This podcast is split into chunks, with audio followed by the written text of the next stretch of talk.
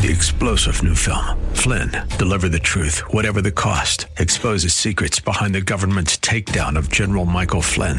Flynn knew what the intel world had been up to. He ordered the first audit of the use of contractors. This set off alarm bells. He told the truth. He was the most dangerous person for Donald Trump to hire. They had to get rid of Flynn. Flynn, deliver the truth, whatever the cost. Available now. Watch it today. Go to salemnow.com. Salemnow.com. Radio. The following program is sponsored by Rosenthal Wealth Management. It's time now for Making Money Sense, live with Larry Rosenthal. Larry is recognized as one of the nation's leading financial and retirement planners and is here to answer your questions right now. Author, speaker, and talk show host Larry Rosenthal is dedicated to teaching others financial stewardship from a biblical point of view. Call Larry now. Studio lines are open at 855 Rose 123. That's 855 767 3123. Making Money Sense is on the air. And good morning, and welcome to another Saturday morning edition of Making Money Sense, the Larry Rosenthal Show. My name is Bob Jones, in for the vacationing Chris McKay. And And, sitting across from me is not Larry Rosenthal No. today. Good morning, Dina. I'm Dina Arnett, sitting in for the vacationing Larry Rosenthal. Dina is a co worker with Larry at uh, Rosenthal Wealth Management and is here to answer all of your financial planning questions today. You can call us at 855 Rose 123. That's 855 Rose 123. 855 767 3123. Dina, I will tell you the, the first thing that hit my mind when we were going to do the show together today is that every time I turned on TV at work this week, it seemed there was always one of those breaking news alerts on the TV saying, you know, some economic news this week. This happened, that happened. And to me, most of it looked good. What happened this week that we should be paying attention to? Well, there, you're exactly right. There were a ton of headlines this week. I'm gonna gonna start out talking about the markets, and then we'll hit those big headlines. Uh, also, the Fed met this week. We'll talk about what they said, and then we'll get into some. I'm going to call it Finance 101 today. I've had some. I'm in. I've had some questions from clients this week, some very, very good questions, and that prompted my my my study and my prep for today. So, uh, this this week in the markets, the Dow closed at twenty five thousand four sixty two. That's only up half a percent for the week. The Dow is up three point 0.01% for the year. The S&P closed at 2840.35. That's up three quarters of a percent. The S&P's up six and a quarter for the year. The Nasdaq remains our leading index. It closed up at 7812.02 up just shy of a percentage point for the week. The Nasdaq is up a little over 13% for the year. You know, uh, these numbers aren't wonderfully different than when I was here a couple of weeks ago. so so we're we're experiencing a little bit of sideways movement in the market right now.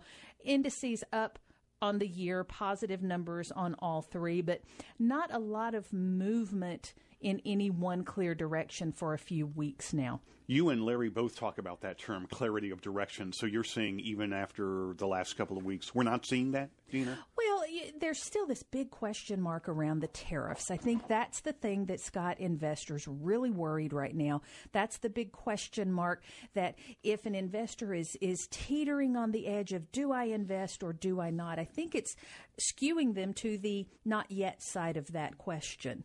So, um, not a lot of guidance there, and the market absolutely wants clarity of direction. We've got clarity of direction from the Fed. We've got clarity of direction in terms of corporate earnings. Corporate earnings are through the roof this year, largely due to the tax cuts that were passed at the end of 2017. We've got inflation that's remaining low, and interest rates, although they are climbing, they're still historically pretty low. So that's a very good backdrop for a, a rising stock market if we didn't have this question of, hey, are we really going to get in a trade war with China? Okay. So so so there's that, but eh, good news abounds. That that one big question mark aside, probably the biggest, most eye-catching headline of the week is Apple. Apple stock became the first U.S. company to hit $1 trillion in value. That's a lot of zeros, Dina. it's, it's 12 zeros. Oh I counted them. counted them. Yes. Uh, shares of Apple closed Friday at just a penny under $208 a share. Pop quiz for you, Bob. If you'd invested oh my. $1,000 in Apple stock back in December of 1980 when they went public Okay. at $22 a share, how much money do you think you'd have today? Well, you said over 200, so at least 10 times that. Would you have a million dollars? You're going in the right direction, but, but still- you're not there. I'm still on the on ramp. Okay. You're, you're still on the on ramp, definitely, because since 1980, Yeah. Mm-hmm. okay, 38 years, Apple stock has split multiple times. so the value of your e- of your individual share in in 1980 that, that you- was one share to begin one with. share that was one share to begin with would be many many shares today and those many many shares if you just held them and not gotten spooked out at, at different points $1000 in 1980 in apple stock today would be worth 8.9 million dollars you know That is a success story. it, it would be. It absolutely would be. You know, it. There's a honestly, lot to- it, it go makes ahead, I'm me, sorry. It makes me think of of Forrest Gump. I invested my money in some fruit company. Boy, doesn't that make that? What was one of the first things I heard back when I started investing 30 years ago was buy and hold. absolutely. Can you imagine people buying and holding, like you said, Apple in the 80s? I think that was more common then, and I'll tell you why.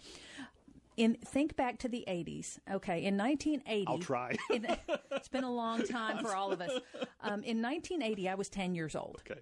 And I remember the first desktop computer coming out, and I remember really wanting one. I had no idea what I might do with it, but I wanted one because it was cool, right? So in 1980, we didn't have computer terminals on our desks. We didn't have tablets and smartphones and all of that kind of thing. If we bought a stock, we went to our broker and we said, Hey, I want to buy a thousand shares of Apple stock. We gave them the money. The broker wrote out by hand a trade ticket A little and, slip of paper. and took it to their operations department. The operations department had to pick up the phone and call Wall Street and place the order. Right? So to sell a stock in those times was a similarly lengthy process. I don't think people were cons- as concerned then about, oh, I've got to time in and out of this. Oh, I just got a bad headline. I need to sell my stock. We didn't have There was- time to worry about was- things like that. There was we didn't have the technology, to get yes. the news the way that we do now. So you'd buy a stock, you'd hold it, and you'd get your statements every month or every quarter, and you'd move on with life. Mm-hmm. I think people are far less inclined to do that now because hey i can i can pull up cnbc on my little samsung smartphone and i can know what the headlines are and and if i am so inclined which i'm not by the way to trade my mm-hmm. investments on some headlines that i see i can do it from my phone I did that last week, Dina. That it's it's funny how I remember buying a mutual fund 30 some years ago. It was all by mail. And, well it's a process It was right a process. It was a mail. I believe there was an application, and now um, I think it was last week. I did. You know, I, I dabble, which means Mm-hmm. very little money. Um, I don't want to call it play money because it would be important if I lost it. Absolutely. But a, a couple of dollars and a couple of stocks, and I got rid of one of them, Mm-hmm. and I did it on my computer at work, and it took. Four seconds, you know, and that's so much different than, you know, the technology has changed. I think not only the way we get in and out of the markets, but also the information that we get and how quickly we use it. That's Well- certainly different than it was 30 years ago as well. when I first started investing, I was 24 years old or so, and we had to go to the broker's office and sit down and meet with him, and he was our source of information. He would call us and he would say, Hey, I've got a great stock for you to buy. I've been researching this, and here's what I know about it. We didn't have a mechanism at least not as easily as we do now. We didn't have a mechanism to go and confirm or refute what the broker was saying. We had to take his information and and act on it or no. Yes or no was all you were there to say. very very different world that we're in right now, and so in some ways, eh, maybe not the best, right? Because I think so many times people do trade their 401k plans or their IRAs or their stock portfolios on headlines that they see, and they're momentary headlines. They're making a, a, permanent decision based on temporary news. And so many times those moves turn out to be bad ones. If you could set it and forget it, as with the Apple stock mm-hmm. back in 1980, chances are you do better. You are listening to Making Money Sense, the Larry Rosenthal Show, with our Host today, Dina Arnett, in for the vacationing Larry Rosenthal. If you have a question about financial planning or retirement planning, please give us a call now at 855 Rose 123. That's 855 Rose 123, 855 767 two, three. Dina, there was a whole lot of news this week that was we were talking about just a That's few minutes right. ago, and it seemed like every time I was watching cable television this week, there was a breaking news banner on the TV, and then some economic news, yep. um, employment, money, earnings, all this week. Can you sort that out for us? Well, I, have got some bullet points for you. One of the big reports this week was the unemployment report. In July, the economy added 157,000 new jobs. That sounds like a really big number, especially at this stage of the economic expansion. It was a little bit below analysts' expectations, but the unemployment rate fell back down to 3.9 percent in embedded in that jobs number, the the notable gain was in the manufacturing sector. Thirty seven thousand of those jobs were added in manufacturing. Wage gains were in line with expectations, so real wages rose by 0.3% in July. That's an annualized rate of 2.7% over the last year. That's a very important number because we saw stagnant wages for well over a decade. We saw inflation going up and wages remaining flat. So now we've got some wage growth in the equation. Would like to see that wage growth bigger because right now the wage growth is is keeping up with current inflation, but not much more. So, is that is that the number or the report that you pay the most attention to, or among the most attention to? It's it's in my list yeah. of things. I don't have really one report that is or one metric that is the most important, but there's a whole list of them that when you put them together, it paints a picture. And this is one that you were waiting for. You Absolutely. Okay, good. Absolutely. I just it want is, to see where we're at with this. It, it, it's it's part of the puzzle. Okay, I, I, look at inflation. I look at what the Fed is doing with interest rates. I look at housing starts. I look at applications for new mortgages. I look for corporate earnings, um, uh, unemployment. Did I say unemployment? Mm-hmm, mm-hmm. Um, so there's there's a whole uh, sort of alphabet soup of stuff. And I look at wages. well, listen, as as a consumer, as yes. an employee, as a as a person with a family to feed, yes. I absolutely look at the wages too. Right. As as in that role, the wage number is hugely important to me, as it is to you, as mm-hmm. it is to all of our listeners. Well, I think most of us feel like all we've been doing, and you made a very good point about keeping pace with mm-hmm. inflation. I think many workers feel they're just treading water Dina. So when you just said what you said, you make it sound like, hey, maybe we're going you know, in the right direction now instead of just even, or is it too early to say something like that? You know, we've had a couple of good wage reports. The first one came at the end of January, and in fact, uh, we, have talked about this. the The markets were up six percent in January. It was a continuation of the gangbuster 2017 that we saw, and at the end of January, the market turned south rather abruptly. And it was because the economic news that we got, believe it or not, was too good. We had a real wage report that was higher than we had had in a very, very long time. And it made investors really nervous that the, that inflation was heating up, that the Fed was going to raise interest rates more rapidly, and that the stock market party we've had for the past nine years was coming to a close. That's why things sort of fell off a cliff earlier this year. We got that great number at the end of January. We got another fairly positive number uh, coming out of July.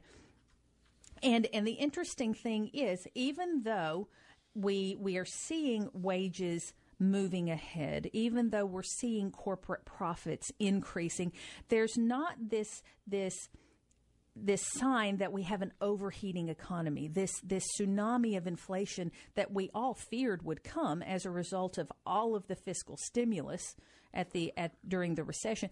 That that tsunami of inflation just has not materialized. We have been very slow, very steady. My favorite term to describe our economy these past nine years a healthy tortoise. There's not been a lot of fast movement, and that has been a very good thing.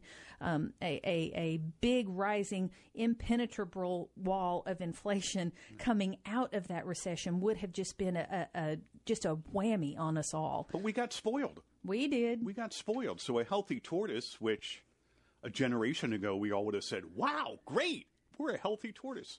Now maybe not so much, Dina. Uh, you know, I I can't complain about a double digit year like we had last year. We've had a handful of very nice years to make up for what happened to all of our portfolios, to to many of our checkbooks, to to many of our housing values Yes, yes. in the 08 recession. We've had a very good, albeit somewhat slow comeback from all of that. And uh, I, I'm okay with slow and steady. I really am. One of the one of the things that people don't talk about a lot when we're talking about economic news and economic data and trying to read these tea leaves. One of the things that we don't hear an awful lot about is this underemployment rate. We talk about the employment rate being 3.9%, but there's a, another metric. Uh, the underemployment rate measures those who are out of work and those who want full time jobs but are only working part time. Underemployed. Right. I understand. Yeah. So that rate here's here's a number for you. That rate hit a post recession low of seven and a half percent in July. Mm-hmm. So you throw together those who are out of work with those who are working less than they want. That number today is seven and a half percent. In June it was seven mm-hmm. So that's a nice downward movement in in an important metric that I don't think gets a lot of press. But you, part of what you have to do to help your listeners, your consumers, is do just that. You can't just read the headline. You have to read the story. We do, and and at at Rosenthal Wealth Management Group, we we meet uh, our what we call our investment policy team. We meet once a month, and we go through all of the nuts and bolts. We really get in the weeds on this data because we don't want any surprises any more than you do. Mm-hmm. We want to advise our clients what we see coming. We want to advise our clients appropriately whether it's time to change direction on the investments or even in the face of volatility if you should just wait it out. Real And- quick, I'm sorry, go ahead. I'm sorry. and, and I was just going to say, and and being able to get in the weeds and interpret that data is very important to the recommendations and the advice that we give. Feel free to join in on the conversation on the Larry Rosenthal Show, Making Money Sense, with our host today, Dina Arnett.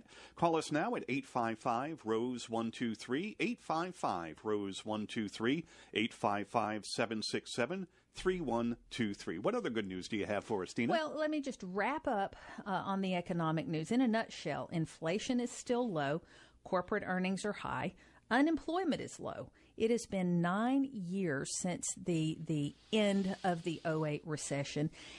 And we may have another year or more to go before we see the economy sort of flatline and then start turning toward the next recession.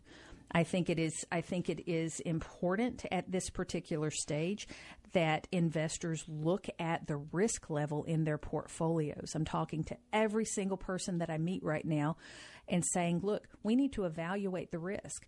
I don't I'm not as concerned about risk if the market's going up because most times more risk means more return. But if I'm facing a, a slow growth market or if I'm potentially facing a, a market that could go down in the next year or two, I don't want more risk in, in the portfolio. I want to be able to manage that. And we're at a point in time right now where, hey, we can do that without any pain. We can take a look and we can make plans for when the markets and the economy turn. You're preparing now for what we should be doing several months down the road. Absolutely.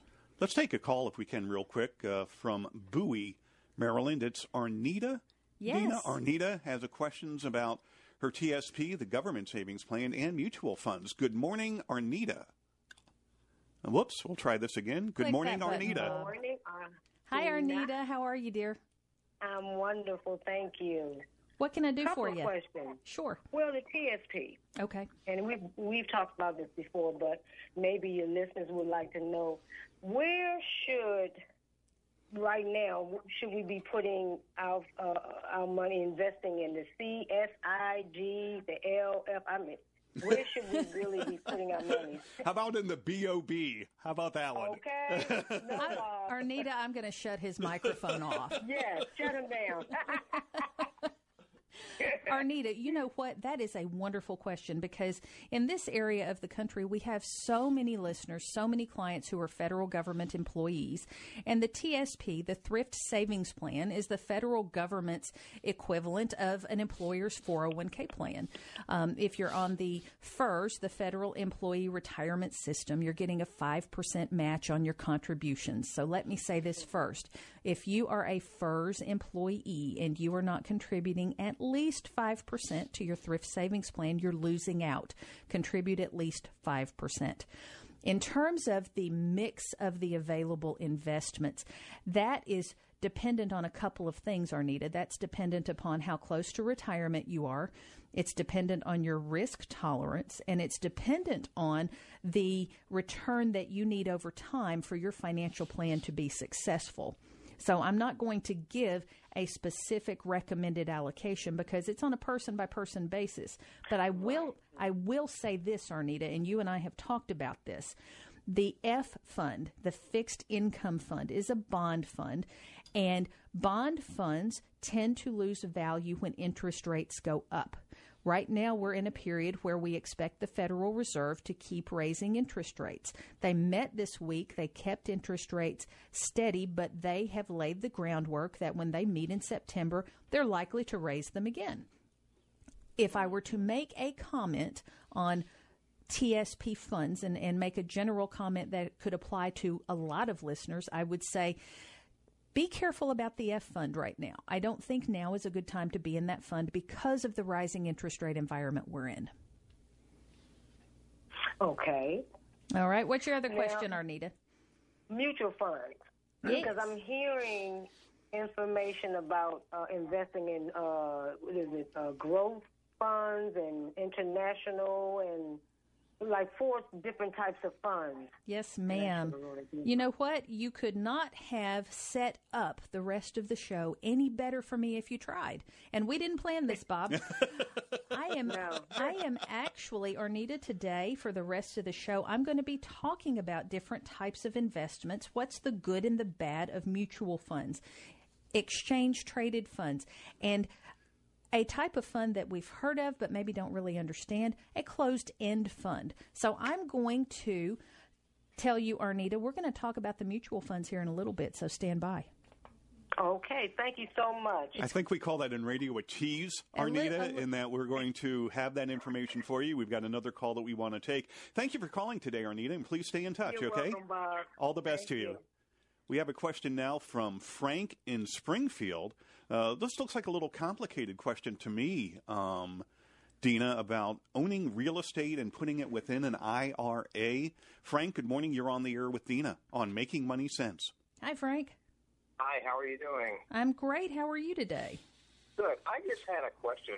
Thinking about purchasing a, uh, a s- actually a third home, and I was wondering. I'd never thought about this before, but within my IRA, let's say, let's just say I have a million dollars. Could I buy a, let's say, a five hundred thousand dollar home and have that as a real estate asset in the IRA without triggering anything and not having any beneficiary problems?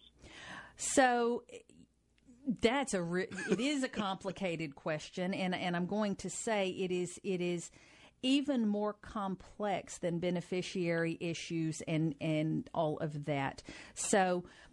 First of all, to invest in real estate within an IRA, you have to find a custodian who's willing to hold it for you.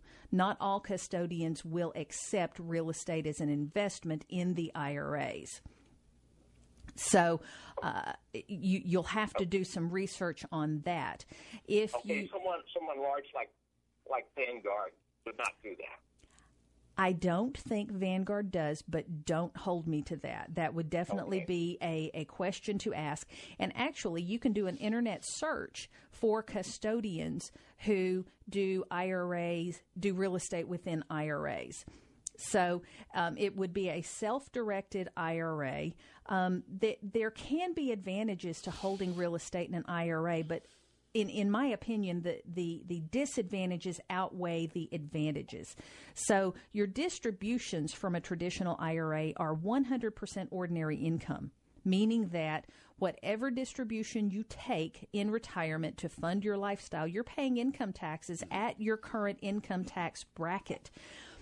If you own real estate outside of an IRA and you liquidate that real estate, you pay the much lower capital gains rate on on the profit from that real estate. There's a big difference in the capital gains rate and your ordinary income tax rate. That aside, that aside, there are so many prohibited transactions that could result in a complete taxation of your IRA. And if you're under age 59 and a half, that could mean that 10% penalty as well. The most common uh, prohibited transaction is this whole thing called personal use or self dealing.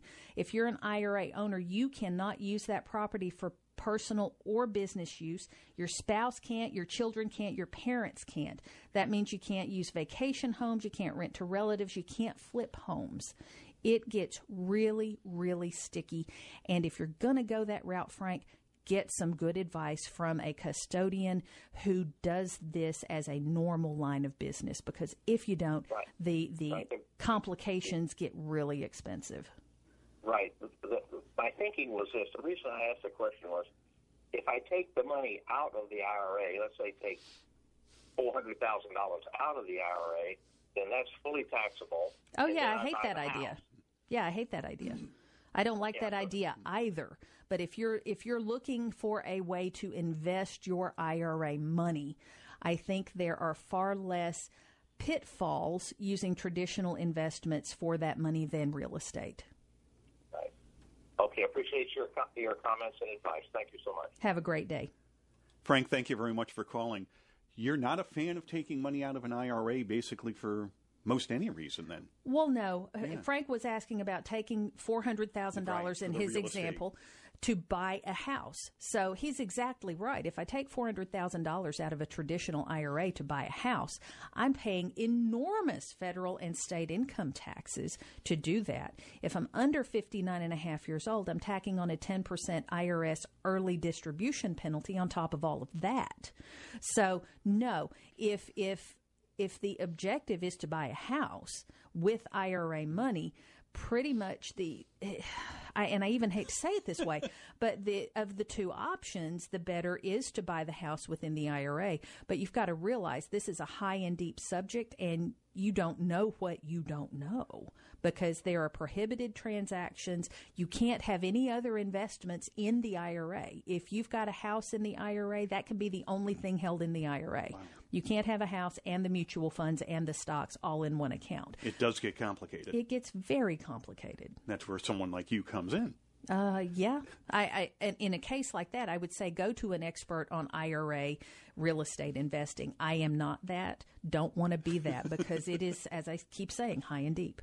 Dina, I'm going to suggest we take a quick break here. We promised Arnita some information about mutual funds just a few minutes ago. That's right. I have got my notepad ready because I like this this um, topic that you're getting ready to go on. It brings me back to my days. Um, 30 some years ago when I was starting mutual funds for my then infant son, my very young son, and and things have changed. And I know just from talking to you before we got started on the show today that things have changed and how we can approach mutual funds. And there were a lot more choices even today than there were a year or two ago, let alone 30 years ago. Let me remind you that you are listening to Making Money Sense, the Larry Rosenthal Show. Today's host is Dina Arnett.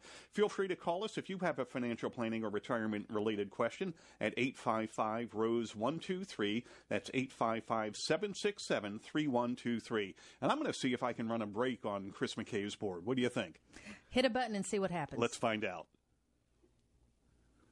We'll try. Well, maybe not. it's always fun when the producer goes on vacation, right?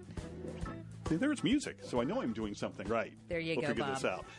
Join us back in about a minute. Have uh, some information ready for you on mutual funds. Please stay tuned.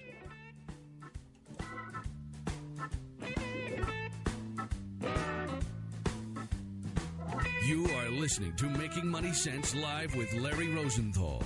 Phone lines are open for your retirement and financial planning questions at 855 Rose 123. That's 855 767 3123. More Making Money Sense in a moment. Housing prices and interest rates have started to move up. This may be your last chance to take advantage of low rates and housing bargains. If you're considering purchasing a home within the next year, you need to call Troy Terrell at McLean Mortgage First to take advantage of his Loan First program. This can give you a winning bid over the competition, even when you come up against cash offers. The Loan First program will have you fully pre approved so that you understand all aspects of your loan before you start looking for your dream home. Buy in confidence when you have your Loan First certificate, which shows the seller your loan is already pre approved and they can avoid any unnecessary negative surprises at settlement. Troy's been helping homeowners for over 20 years in the D.C. metro area, and he and his team are ready to help you. Call him today at 571 490 7117. That's 571 490 7117 for your Loan First pre approved certificate. 571 490 7117. Or simply visit his website at anyhomeloans.com. Remember, you want control when you're making an offer on a home. Get your loan first certificate. Call Troy Terrell at McLean Mortgage, 571 490 7117. Troy Terrell and McLean Mortgage Corporations in MLS numbers 5618 and 99665. Have you ever wanted to be part of something big? Nonprofit organization called Stars Children Africa. Do you want to be a part of something that changes a child's life? Orphans who are high school age who would not have a chance to get education otherwise. Now you can be part of something that brings hope. What we do is we actually pay for the school fees. For about the cost of a new suit, you can change an orphan's future for a whole year. We pay for the school fees, and that averages around 500 to 550 dollars a year total. That means food, lodging, the teaching, the education part, the, the uniform, that whole thing. Call now 703 201 2494 or go to starschildrenafrica.org. For a dollar and a half a day, one child would be educated for that year in high school. 703 201 2494. Call right now. For $500 a year, you can change an orphan's life. 703 201 2494. For more information about how Larry and his team can help you, go to larryrosenthal.com.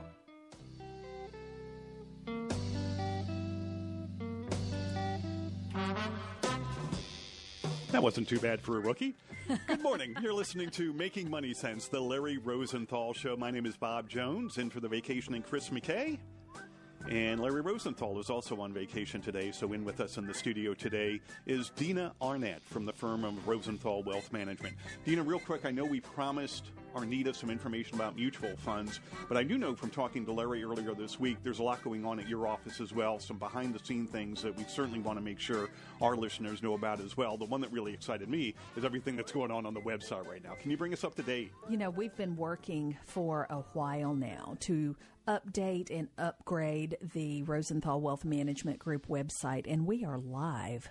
The the website has a new look. It has more information on it, and it also at the bottom of the homepage has all the links for our existing clients to find their financial plan and their investments. There's all sorts of, of information on there if you want to know more about the things that we're talking about on the radio today.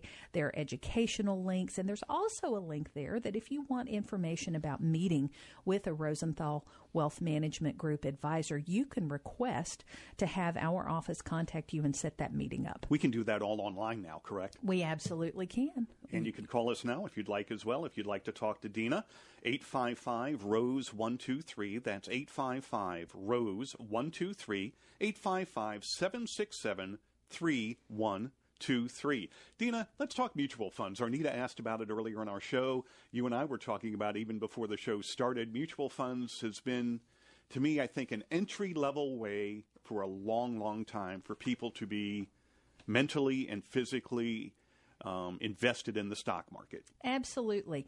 Mutual funds, in, in fact, if you have an employer 401k plan or you're investing in a 403b plan, maybe you're a teacher or you work for a hospital, if you have a 457 plan, you're, you're a public servant, you have mutual funds in those retirement plans. And we've had them in the retirement plans for decades now. And lots of people say, "Yeah, I'm putting money in these things, but I don't know what they are."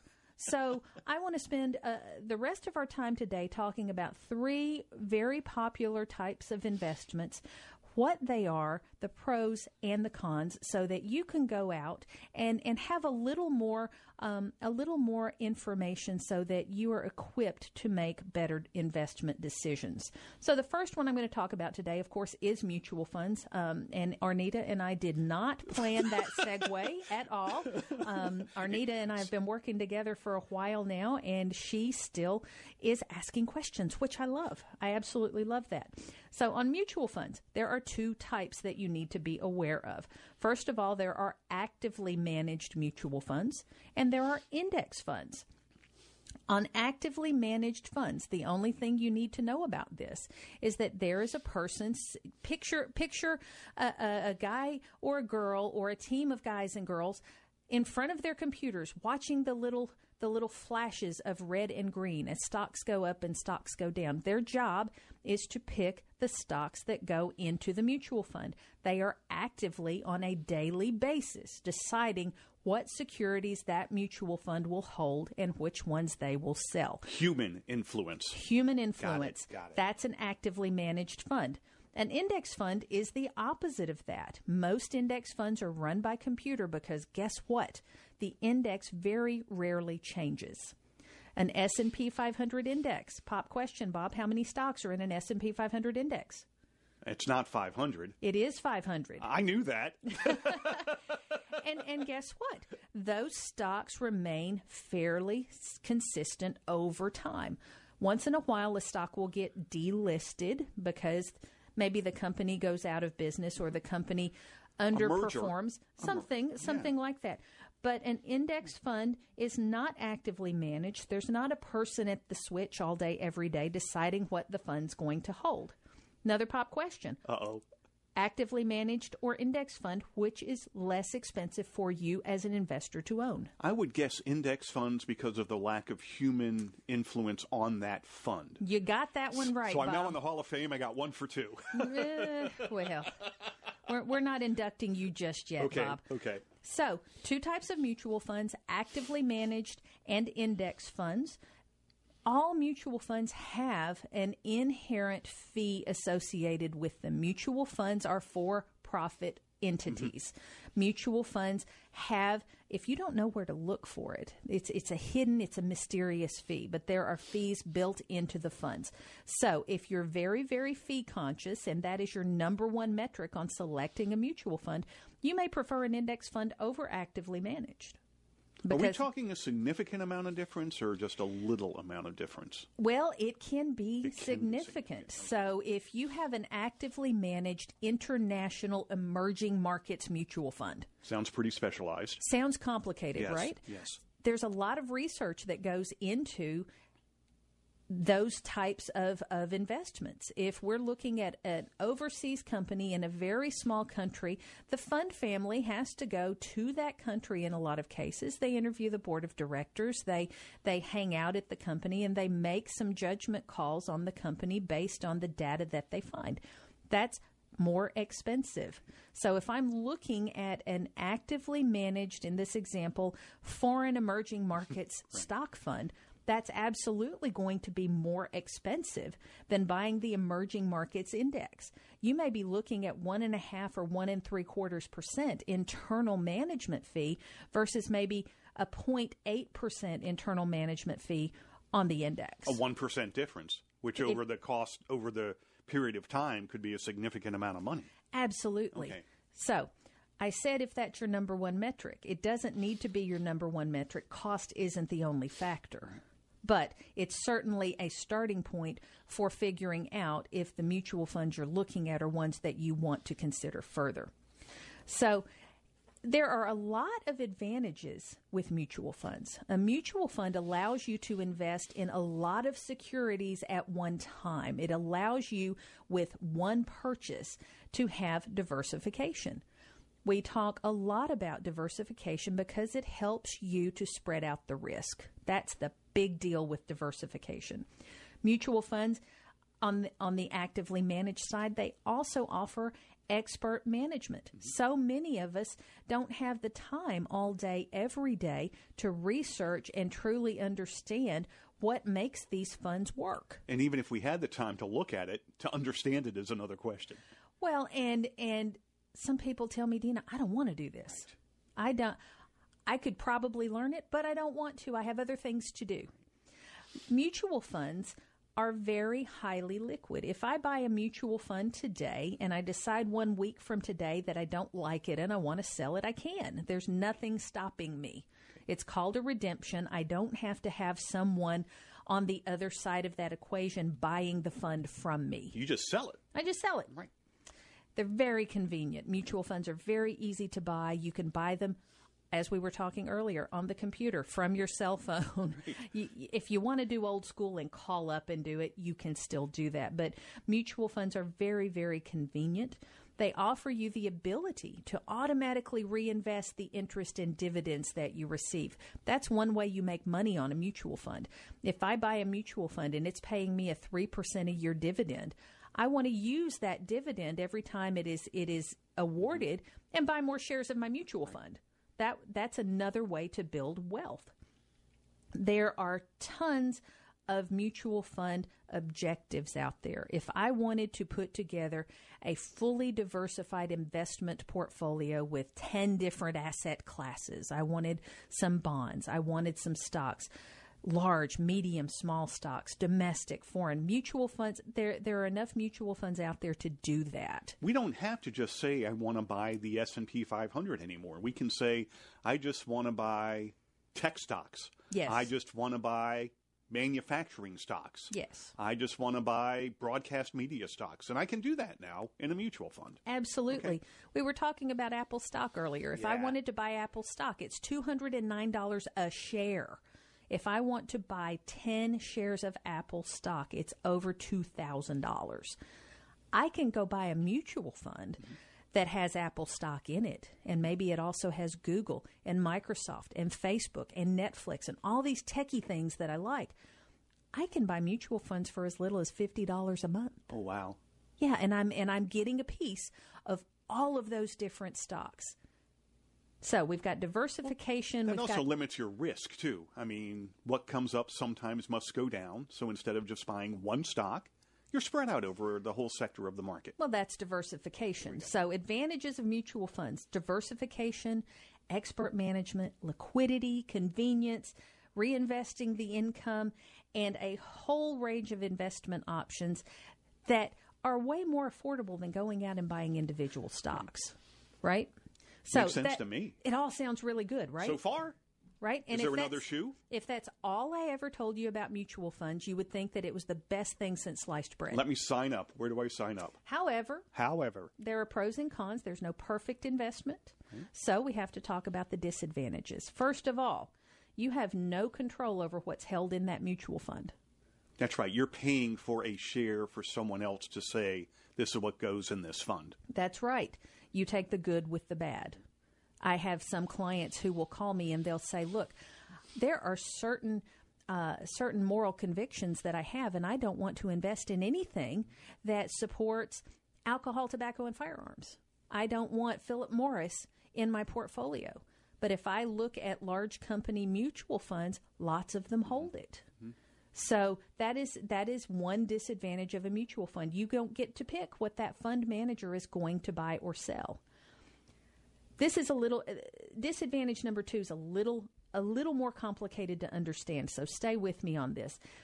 It's the capital gains issue. Now, if this is in a 401k or other tax deferred retirement plan, this is a non issue. But if you're buying mutual funds just in a brokerage account and it's not in a retirement account, you're going to have a capital gains issue, uh, something that's going to go on your tax return every single year.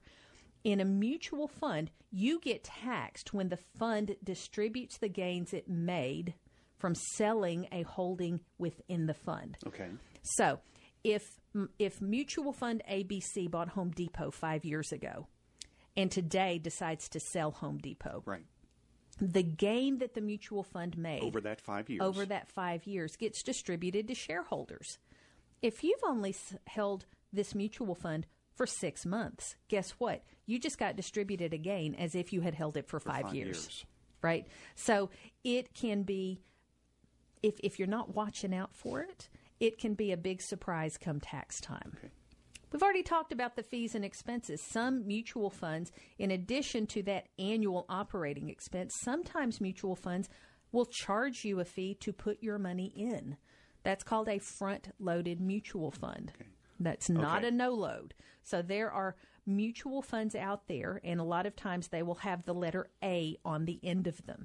A letter A on the end of a mutual fund means it's a front loaded fund. You're paying a fee to put your money in. Okay. Sometimes mutual funds are over diversified. Over diversified? Yes. How yes. so? Well, I saw a mutual fund one time that had over a thousand individual holdings in it. That sounds like too many to That's me. a lot. Yeah. Um, we I, I knew an advisor one time who said there's diversification and there's diversification. That sounds like maybe an example of the second one, unless they had a real goal with those 1,000 stocks. But that just sounds like a lot. You would miss out on some gains, you'd miss out on some losses. It sounds like Well, it's just it's- treading water, maybe. It's it's sort of like it's sort of like putting uh, uh, those little Mio drops in your bottle of water. Mhm. Okay, if I put one Mio drop in my bottle of water, I'm probably not going to taste it. Right. Right. The same thing happens with a mutual fund that has too many holdings. If I've got a thousand holdings in this mutual fund and one of my thousand holdings goes up by 20%, how much do you think it's going to move the entire mutual fund? Very, very little. Tiny little bit of movement. So we need to make sure that when we're looking to purchase mutual funds, we understand the cost structure, we understand the potential capital gains exposure, and we understand how many holdings are being held within the fund. We need to understand if if we've got a really hot stock market as we did last year, I want as much of that upside as I can get. And an overly diversified fund may not give me as much bang for the buck as I want. Okay. And the last, uh, the last disadvantage of a mutual fund is what I'm going to call cash drag. Mutual funds need to keep a certain amount of cash in the portfolio to satisfy redemptions. Oh, that's right. Okay. If I gave you $100, but then someone wanted $10 back, it had to come from somewhere. It does. So um, we have to look at how much cash the portfolio is holding as well, because again, in a good market, that may drag the performance. So there's there's more to a mutual fund that meets the eye, and if you are an investor who's been investing in mutual funds, and I just said a whole bunch of stuff that you had no idea about. Maybe it's time to sit down and evaluate what you're doing. I offer to to anyone who calls or emails or sends us a, a message from the website. I'll do that evaluation for you at no cost. I'll tell you about the expenses you're paying. I'll tell you about the cash drag. I'll tell you about the diversification, and I'll talk to you about the risk that you're taking and make sure it's appropriate. Dina, for the younger listener that's listening today, is mutual funds the best beginning way to invest outside of whatever plan they may have available at work? Based on what you said earlier today, I'm going to assume when we had Frank calling about the TSP and you said you've got to at least match what your employer is offering. Mhm. So if it's 2% or 5% or whatever that part of your salary might be to get what the employer matches, I'm going to guess that's step number 1. Step number one is always, always put in at least what the employer matches because you're leaving money on the table if you don't. If you're a young person who's looking to start investing beyond what your employer plan offers, mutual funds can be a great place to start. If I can make the assumption that as a young person, you're on the front end of your career, money is not exactly plentiful, mm-hmm. but you're looking to make the best of, of each dollar, a mutual fund can be a great place to start because, again, lots of mutual funds will allow you to invest as little as $50 a month. So that's more practical than waiting and saving up until you've got $2,000 to buy 10 shares of Apple stock. But Dina, it's so hard when you're, I'm going to suggest 23 or 24 years old, just out of school, first job. And of course, most of us now are facing a huge amount of student loan debt the second they graduate. And then we're thinking, I'm 24 years old, but I've got to think about when I'm 69, you know, 45 years down the road. Um, it's kind of hard, I think, for a certain generation maybe to grasp that, and maybe just as hard as it was a generation ago. Well, it, it is hard because, especially living in the DC metro area, housing costs are high.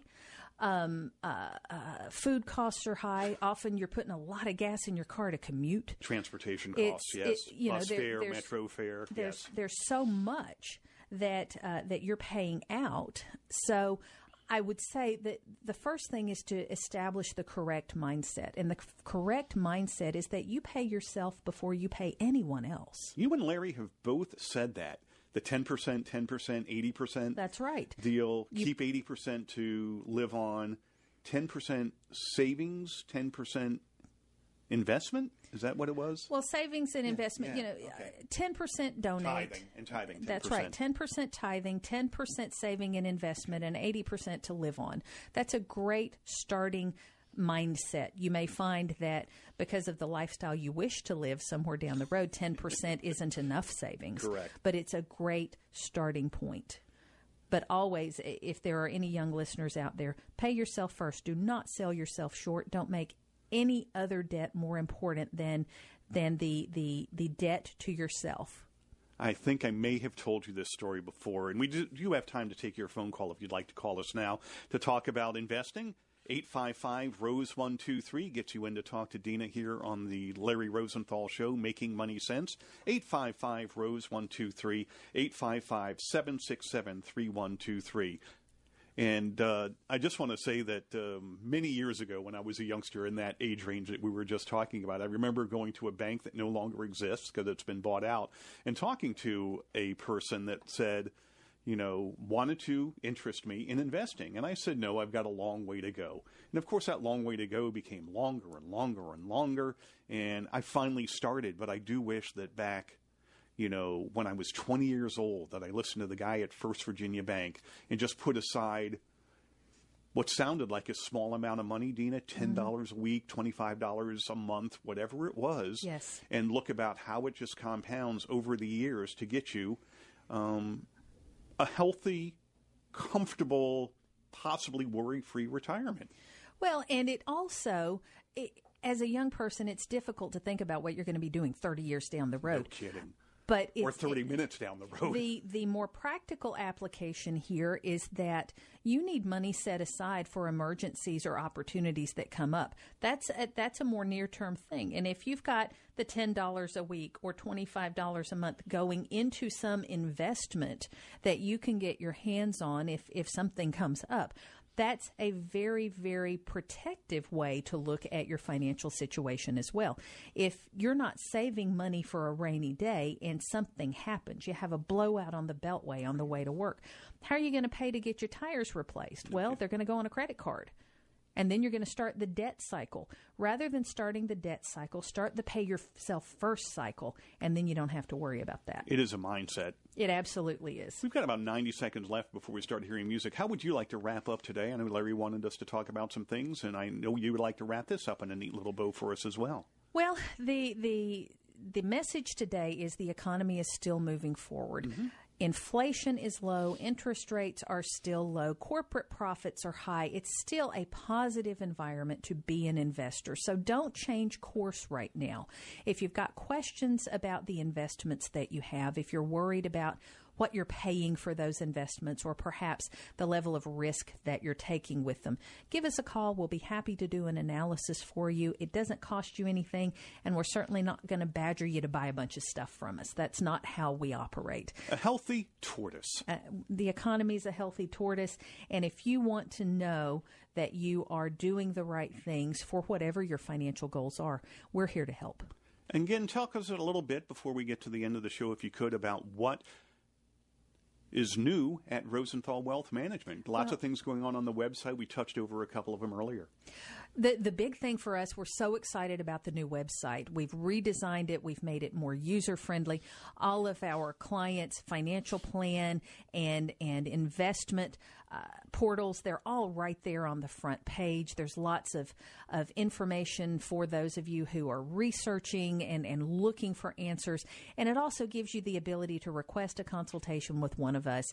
Uh, those first meetings are always complimentary to you. It gives you an opportunity to ask questions from our experts and make sure that you're on that right path. Dina, I feel a lot better today after listening to you for the last 55 minutes than I did after watching all that television this week that just seem to get me so confused about everything that's going on. And, you know, you get a bunch of people in a lot better looking suits than I wear talking about all the kinds of things that are going on in the world today. And you've really settled it down for us. So thank you very much. It's good to see you, Bob. Have, a, have a great rest of the weekend. You do the same. You have been listening to Making Money Sense, the Larry Rosenthal Show. Christina, please hang on the line. We'll get right to you as soon as we go off the air. For Kennedy in the back today, Yay, in for Kennedy. the in for the different job Bob in the back today. My name is Bob Jones, and for Dina Arnett, thank you for joining us today for Making Money Sense, the Larry Rosenthal Show. Keep this number in mind 855 Rose 123, Rosenthal Wealth Management. Three star general Michael J. Flynn, head of the Pentagon Intelligence Agency, knew all the government's dirty secrets. He was one of the most respected generals in the military. Flynn knew what the intel world had been up to. He understood its funding. He ordered the first audit of the use of contractors. This set off alarm bells. The explosive new documentary, Flynn, Deliver the Truth, Whatever the Cost, and covers the facts behind this scandal. Flynn told the truth. He was the most dangerous person for Donald Trump to hire. I find out the worst enemy that I'm going to face in my life is right here in America. They took my assessment and they wanted me to change it. And I was like, I'm not changing it. They had to get rid of Flynn. With in depth interviews, archival footage, and never before seen personal records of the man behind the headlines. I just felt like I was drowning. Flynn, Deliver the Truth, Whatever the Cost. Available now. Watch it today. Go to salemnow.com. Salemnow.com.